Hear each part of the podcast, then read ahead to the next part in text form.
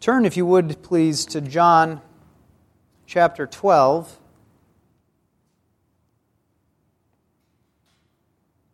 We're going to be reading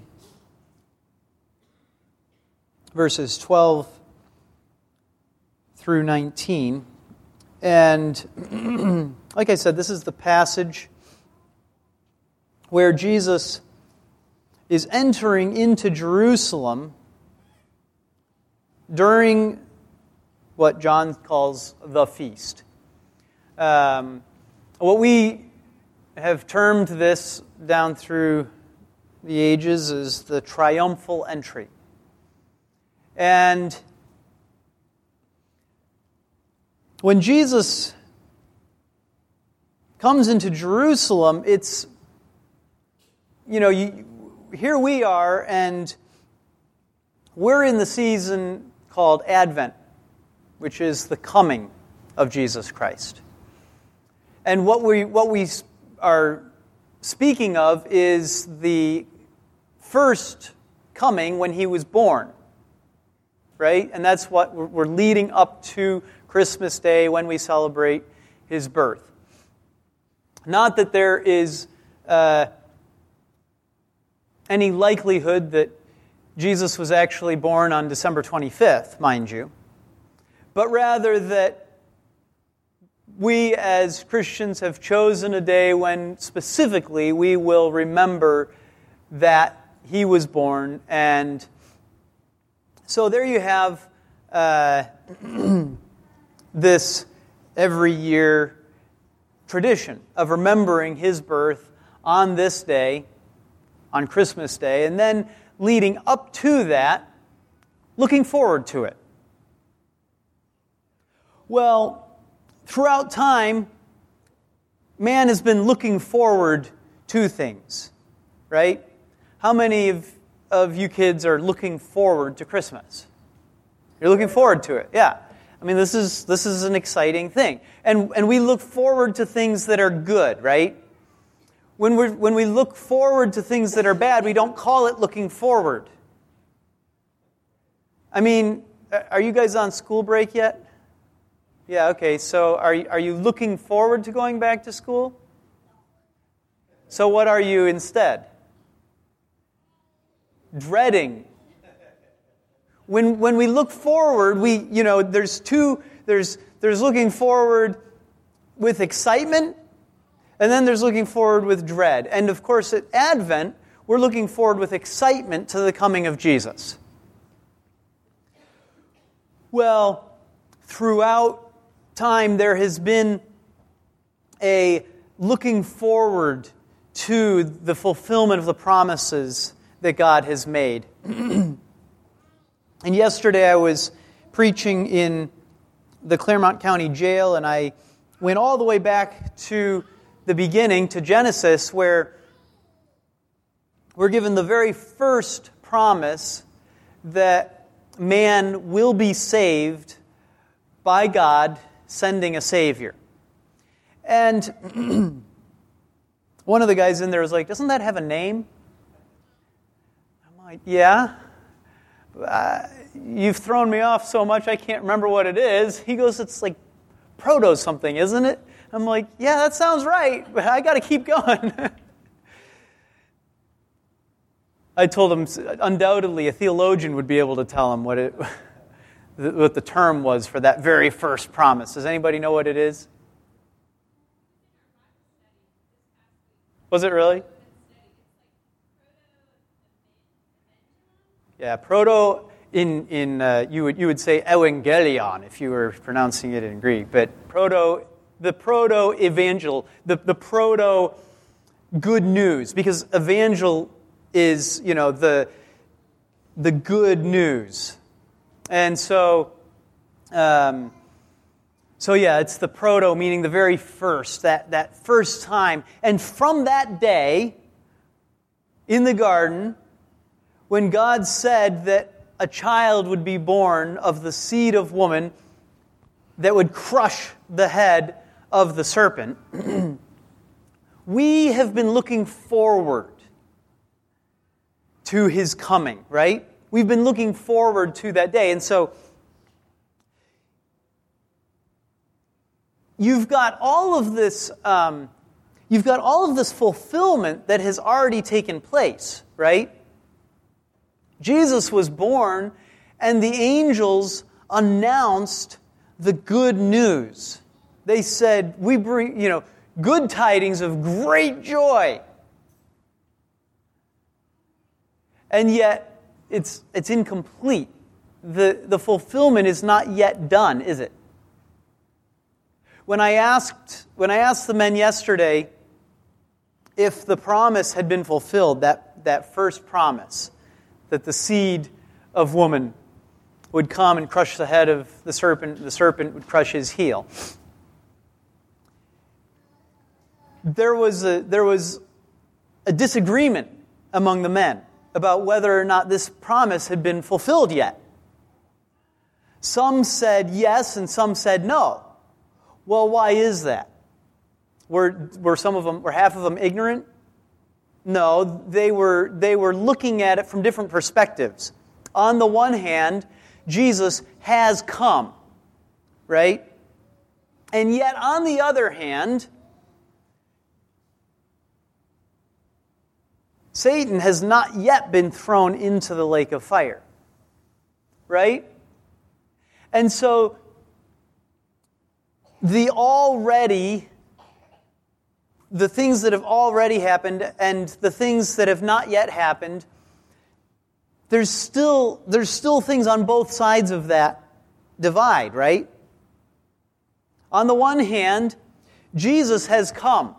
Now, in our passage, the reason I'm, I'm going back and, and, and explaining all of this is because in our passage, when Jesus enters into Jerusalem, what you've got to realize is that if you were living at that time, you were in the midst of a major fulfillment of the promise, right?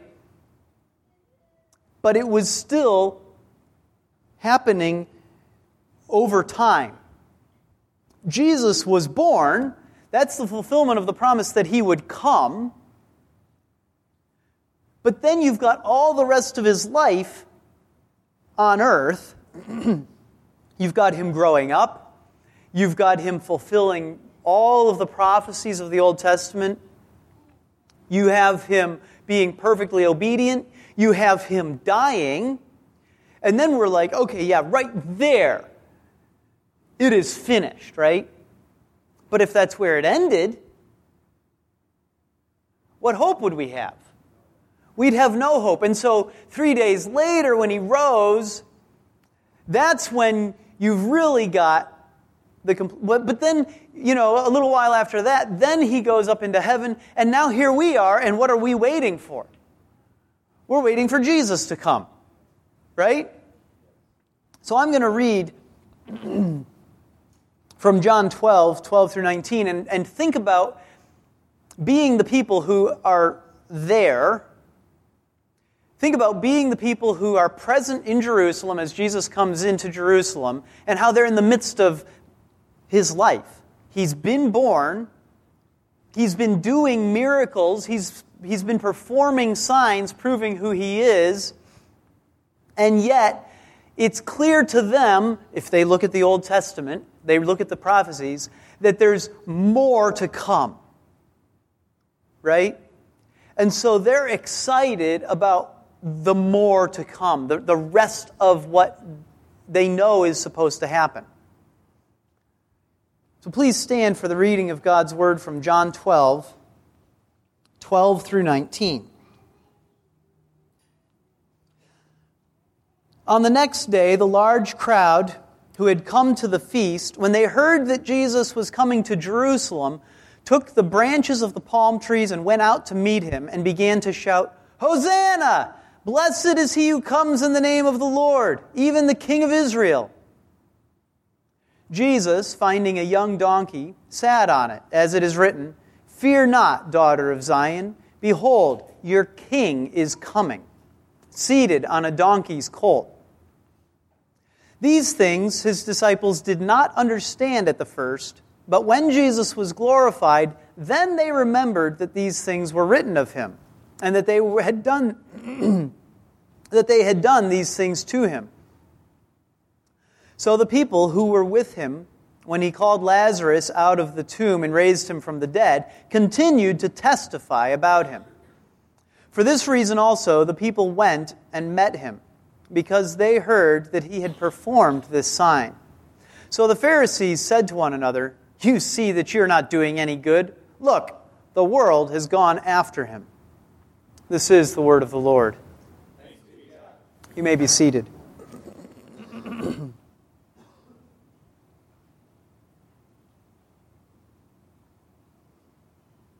remember, these Jews They knew the Old Testament, they knew the prophecies.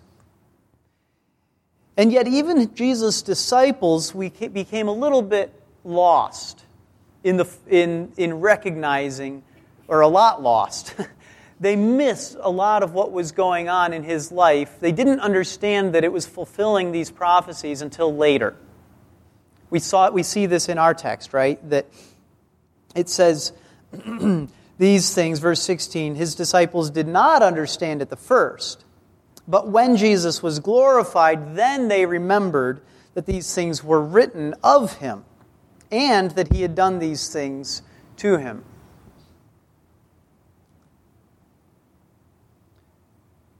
So the people of God had been waiting for the Savior. For thousands of years, they had been waiting for the Savior. And here Jesus was. He had been born, he'd been raised, and now he was performing signs among them. And they began to recognize some of these signs. Not all of them, but they began to recognize some of them. And so they had these Old Testament quotes Hosanna, blessed is he who comes in the name of the Lord, even the King of Israel. And they're putting together things from the Old Testament. That blessed is he who comes in the name of the Lord is a quote, right? It's a quote from the Old Testament. The, the king of who is the king of Israel? Well, the king of Israel is none other than the Messiah, right? And they know that the king of Israel is not Herod. The king of Israel is not David. The king of Israel is David's son. And so when they see Jesus beginning to fulfill the promises of the Messiah, they, they, they see him raising Lazarus from the dead. They come out and they celebrate by attributing to him the praise that is due him. Right? They, they say, Hosanna. They say, the King of Israel. And then John adds this quote Fear not, daughter of Zion, behold, your king is coming, seated on a donkey's colt. And so, if you, were to, if you were to be alive at that time, prior to any of the New Testament being written, and you were to go back and you were to look at the Old Testament and all the prophecies of the Old Testament, one of the things that's always worth remembering is that the prophecies are, are layered. They're layered so that you can't really see the exact order. They're layered so that you can't really see uh, necessarily, even if you can tell which is going to happen first, you can't necessarily tell exactly how much time is going to pass between these things. And so they're looking at the, at the Old Testament prophecies. And if we skip forward in this chapter, later on in chapter 12, Jesus begins to talk about the fact that he's going to be crucified. He says he's going to be raised up. And they obviously understand what he means because then they begin to question him. And they say,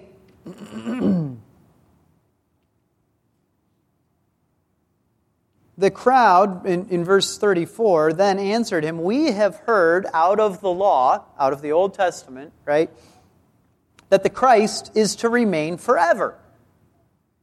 How can you say the Son of Man must be lifted up? Who is this Son of Man? So what they've done is they have compressed the time frame of the Messiah's coming all into one event. And they're adamant that they get all of those prophecies from the Old Testament all at once. Right? You guys see what's going on? They're, they're unwilling to have the Messiah come and be a suffering servant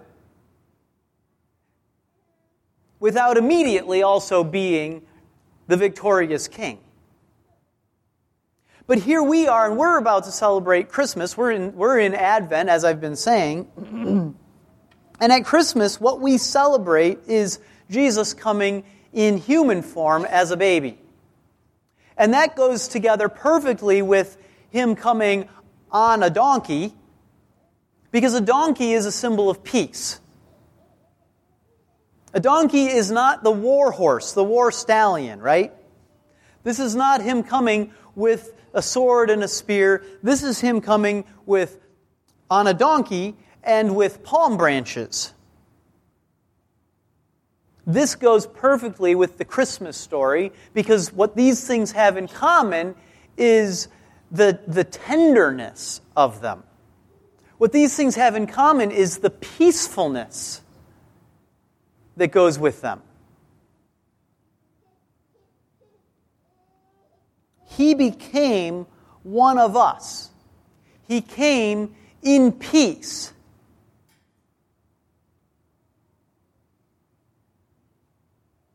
He has been truly patient. If you go back and you think through the history of the Jewish people, the chosen people of God, Israel, and you think about how often they turned away from him, how often they grumbled, how often they fought against his commands, refused to obey. You look all through the Old Testament, what you see is it's a, it's a history of a people who are sinners, a people who, time and time again, are tempting God. Time and time again are, are testing Him, are turning away from Him, are, are just asking. Just asking for it.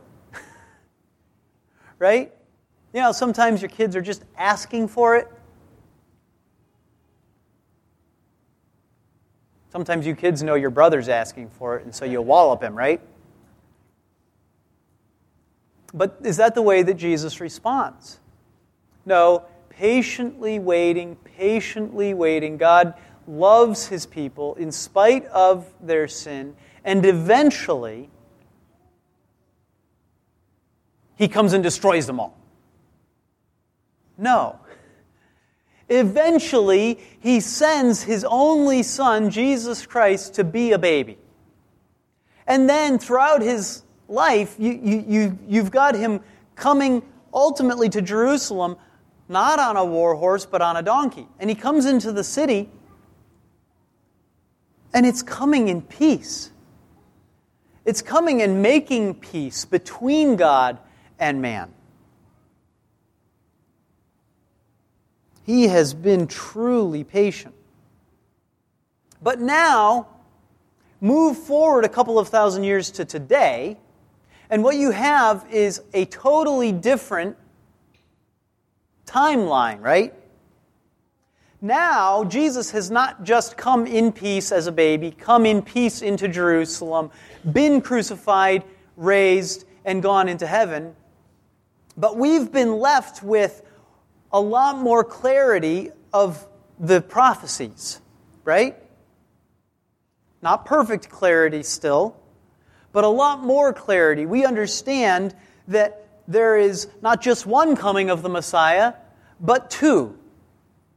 And so now the waiting that we are doing is for Jesus Christ not to come back in peace, but for him to come back as a great warrior king. The next time that he comes, he doesn't come on a donkey, he comes on the war horse.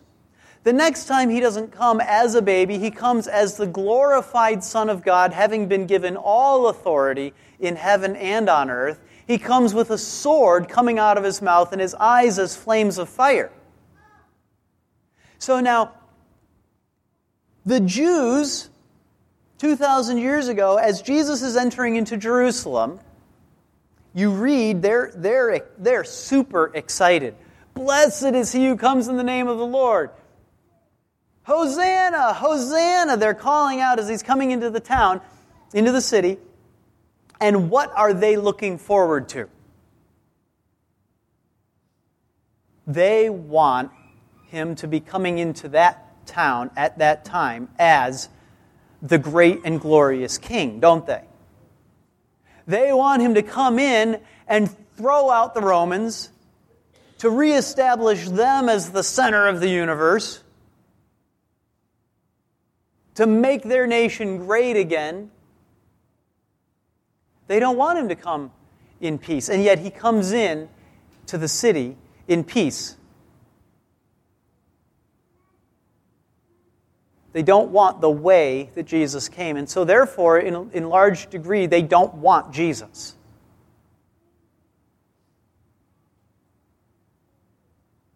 Now, fast forward again to today, and the question that I have for you is Do you want Jesus to come again?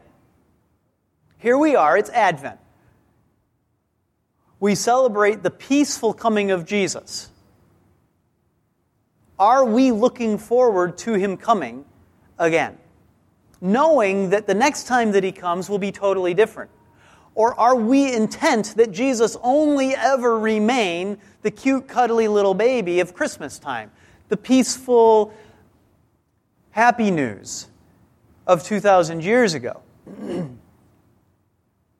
the people of God must always be looking forward to the promises that God has made as good things.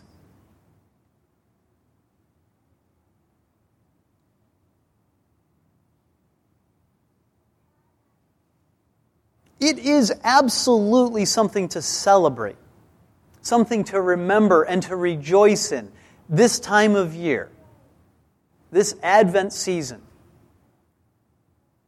Give thanks to God that He sent His Son as a baby. Give thanks to God that He sent His Son in humility. Give thanks to Him that He sent Him in peace. That the angel's message was good news of great joy, which shall be for all the people.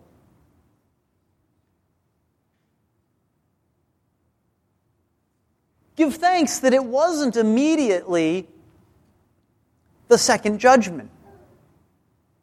I mean, the second coming and the judgment of God. Give thanks for his patience, that he's been tender and kind with his people. But don't ever stop looking forward to his second coming and the greatness of his kingdom being established forever. When he returns as king, you want to be in his vanguard. You don't want to be one of the people that is outside of his kingdom on that day when he returns.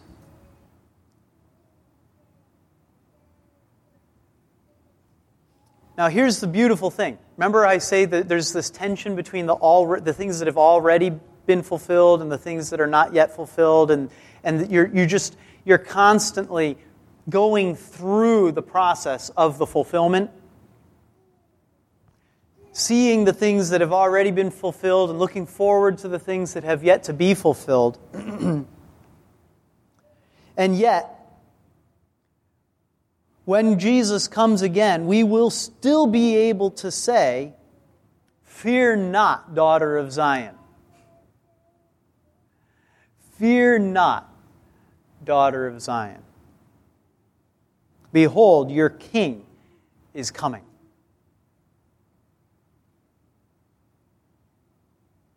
We can still say, Fear not to God's people. But the wicked, The wicked will not be acting like the Pharisees at the end of our passage. You see that you're not doing any good. Look, the world has gone after him. And his second coming, will they still hate him? Yes. His enemies will still be angry. His enemies will still be jealous and, and his enemies will still hate him. But they will be scared. In his second coming, they will hide themselves under the ground and call for the rocks and the mountains to fall on them.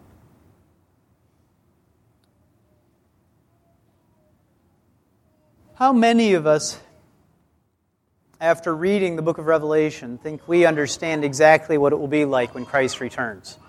Anybody feel like the book of Revelation is just this perfectly clear picture? Or read that? Like, oh yeah, I know what's going to happen next. No. If you do think that after reading Revelation, come talk to me, because either there's something wrong with you or there's something wrong with me. I think it's you.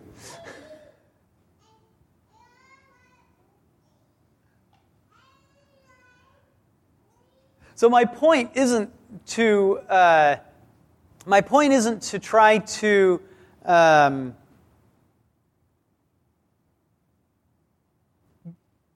make everything crystal clear about exactly what is going to happen, exactly what it's going to look like.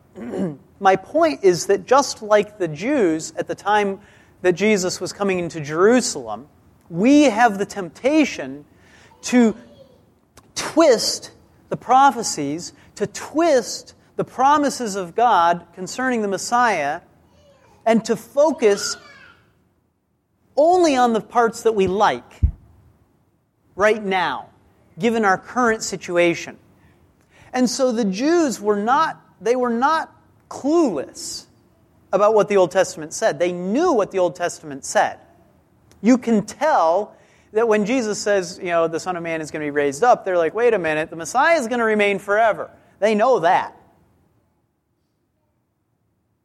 But they've conveniently ignored the stuff that doesn't seem particularly good to them. Like the fact that he will be a suffering servant. Like the fact that he will be raised up.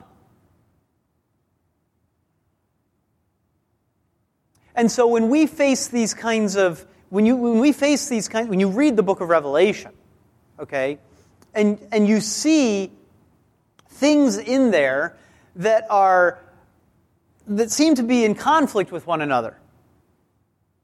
Well, what is it? Is he going to, re- like the Jews would have been looking for, and they, they, they say, well, what is it? Is he going to remain forever? Is he going to be lifted up? Is, to, is he going to be a glorious king or is he going to be a suffering servant? and the answer is both in their time, right? And so then you read the book of Revelation, you're looking forward to the coming of Jesus, the second coming, right? And there are things that, that don't make a lot of sense together if they're supposed to happen at exactly the same time, right? You read about the people of God suffering, and then you also read about him being victorious and about him rescuing his people, and it's like, okay, well, you can put together various theories about how this will all work out. If you want to read one bizarre theory, you could pull out the 12 books of Left Behind series. It's not particularly good theology, but it's one way to put a lot of that stuff together into, uh, you know, here it's going to do this, and then this, and then this, and this. And this. There's better answers than that, right? But what I want us to not fall into is the temptation that the Jews fell into, which was to simply cut out the parts that were inconvenient for them with what they wanted. Does that make sense? So, the reason I bring up Left Behind, which can be described as uh, dispensational premillennialism, okay? The reason I bring that up is because one of the things that they get right is not ignoring the suffering that will come. Now, one of the, one of the things that they get wrong is uh, basically saying as long as, as long as you became a Christian early enough, you're never going to suffer. okay? But they don't ignore the suffering that's coming.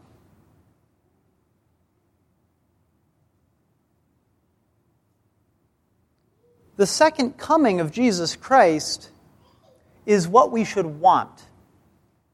And what I want you to do as you think about his as you think about here we are at Christmas time and you think about we're, we're in the midst of waiting again. I want you to look forward to all that is coming. When we say, Amen, come, Lord Jesus, come quickly,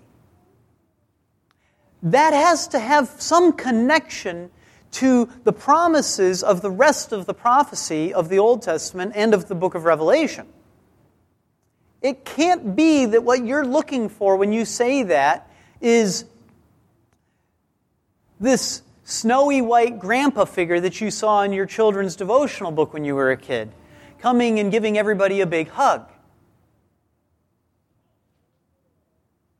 That's not what the prophecies say. And so when we say, Amen, come Lord Jesus, we're calling for an armed king to come and crush his enemies. We're calling for him to come and cast the wicked into hell. And yes, we're coming, we're calling for him to come and rescue us. We're calling for him to come and complete the work in us. Right? But those two things can't be separated from one another. When he comes and raises up his people who have, who have died, and he unites them to himself for all eternity, he completes the good work that he has begun in them.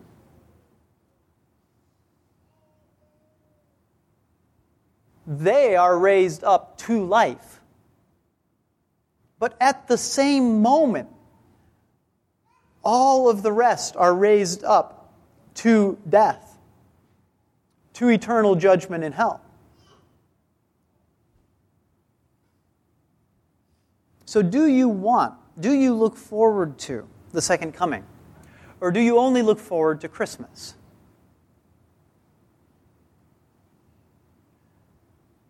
Christmas represents the patience of God. Christmas represents the love of God.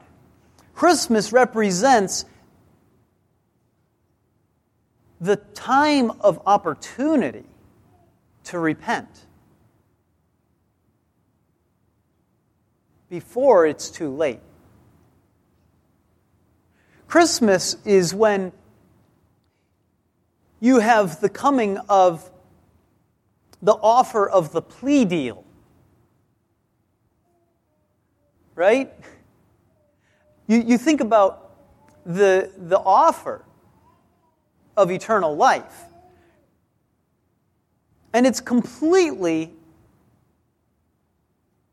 it doesn't make any sense. It's completely unfair that you would be able to, that you'd be able to plea the blood of Jesus Christ and his righteousness on your behalf. But that's the first coming of Jesus. And what a wonderful thing it is. And so, as he enters into Jerusalem, he comes in on a donkey. He comes in having demonstrated his power, having raised Lazarus from the dead,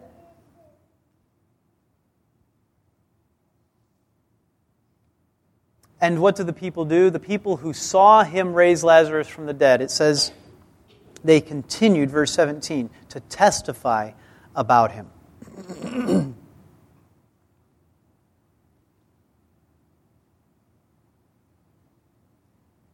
if you think that the idea of heaven is boring,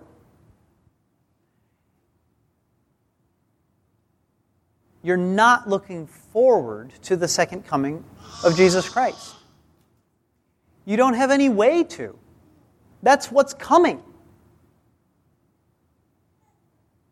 So if you think that the idea of heaven sounds boring,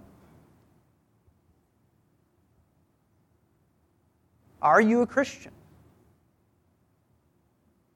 Do you want to have Christ as your king?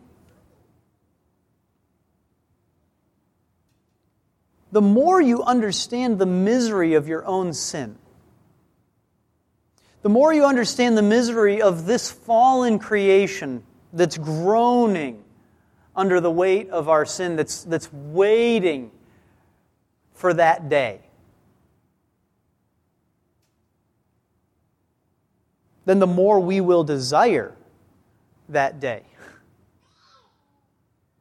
The more you feel the the more you feel the, the hopelessness and the and the, uh, the vanity of the work that you give yourself to. You read the book of Ecclesiastes, and Solomon makes it abundantly clear you know, you're going to work. And you're either going to work for 20 years and die, or you're going to work for 60 years and die, or maybe if you're, if you're strong, you'll live for 80 years and die, and, and what? All that work, and what does it produce?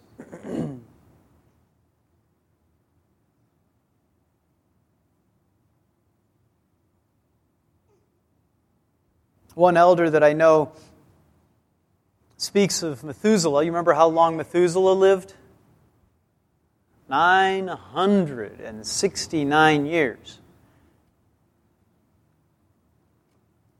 And he just says, I'm so, so thankful that I didn't live then. 69 years is bad enough. 969 years of living life on this fallen earth.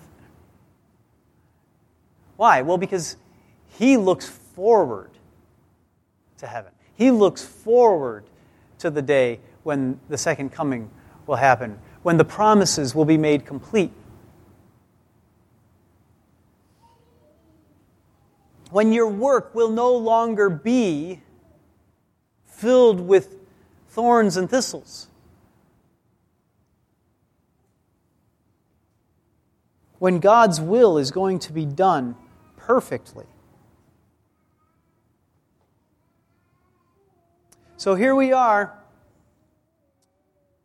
looking forward to Christmas, looking forward to the second coming of, of Jesus, and realizing that his second coming is going to be totally different than his first coming. But there's still a lot of things that are exactly the same. And one of the things that's the same is that you can either be in the crowd that's there because you've heard what he can do, or because you have a testimony of what he has done. You see the difference? There were crowds there And some of the people were with him when he called Lazarus out of the tomb, and they continued to testify about him. but verse 18 says, For this reason also the people went and met him because they heard that he had performed this sign. What we have to be doing is testifying about the work that God has done. And if you're here only because you've heard of the work that He has done, but not because you have experienced it, that's fine. That's wonderful. It's good that the crowds came having heard what Jesus accomplished. But Jesus will be returning as a king. And it is important before that day that you have experienced what he can do. Not simply seen from afar or heard from a distance what he can do.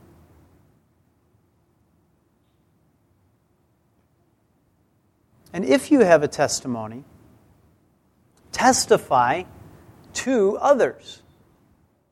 The crowds kept telling the people what he had done. This week I failed at that. I had a wonderful opportunity. I had a question asked that was just, just perfect. I was talking to somebody I'd met, and he asked me what I'd studied, and he asked me uh, what I found most exciting about what I had studied. And I had no answer. How can I not have an answer to that?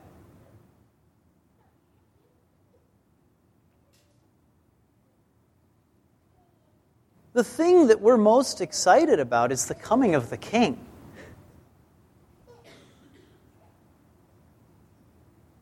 That's what we're looking forward to. And my prayer is that you and I both will have an answer to that question. That we will actually be looking forward to him coming as a king, and not just looking back to him having come in peace.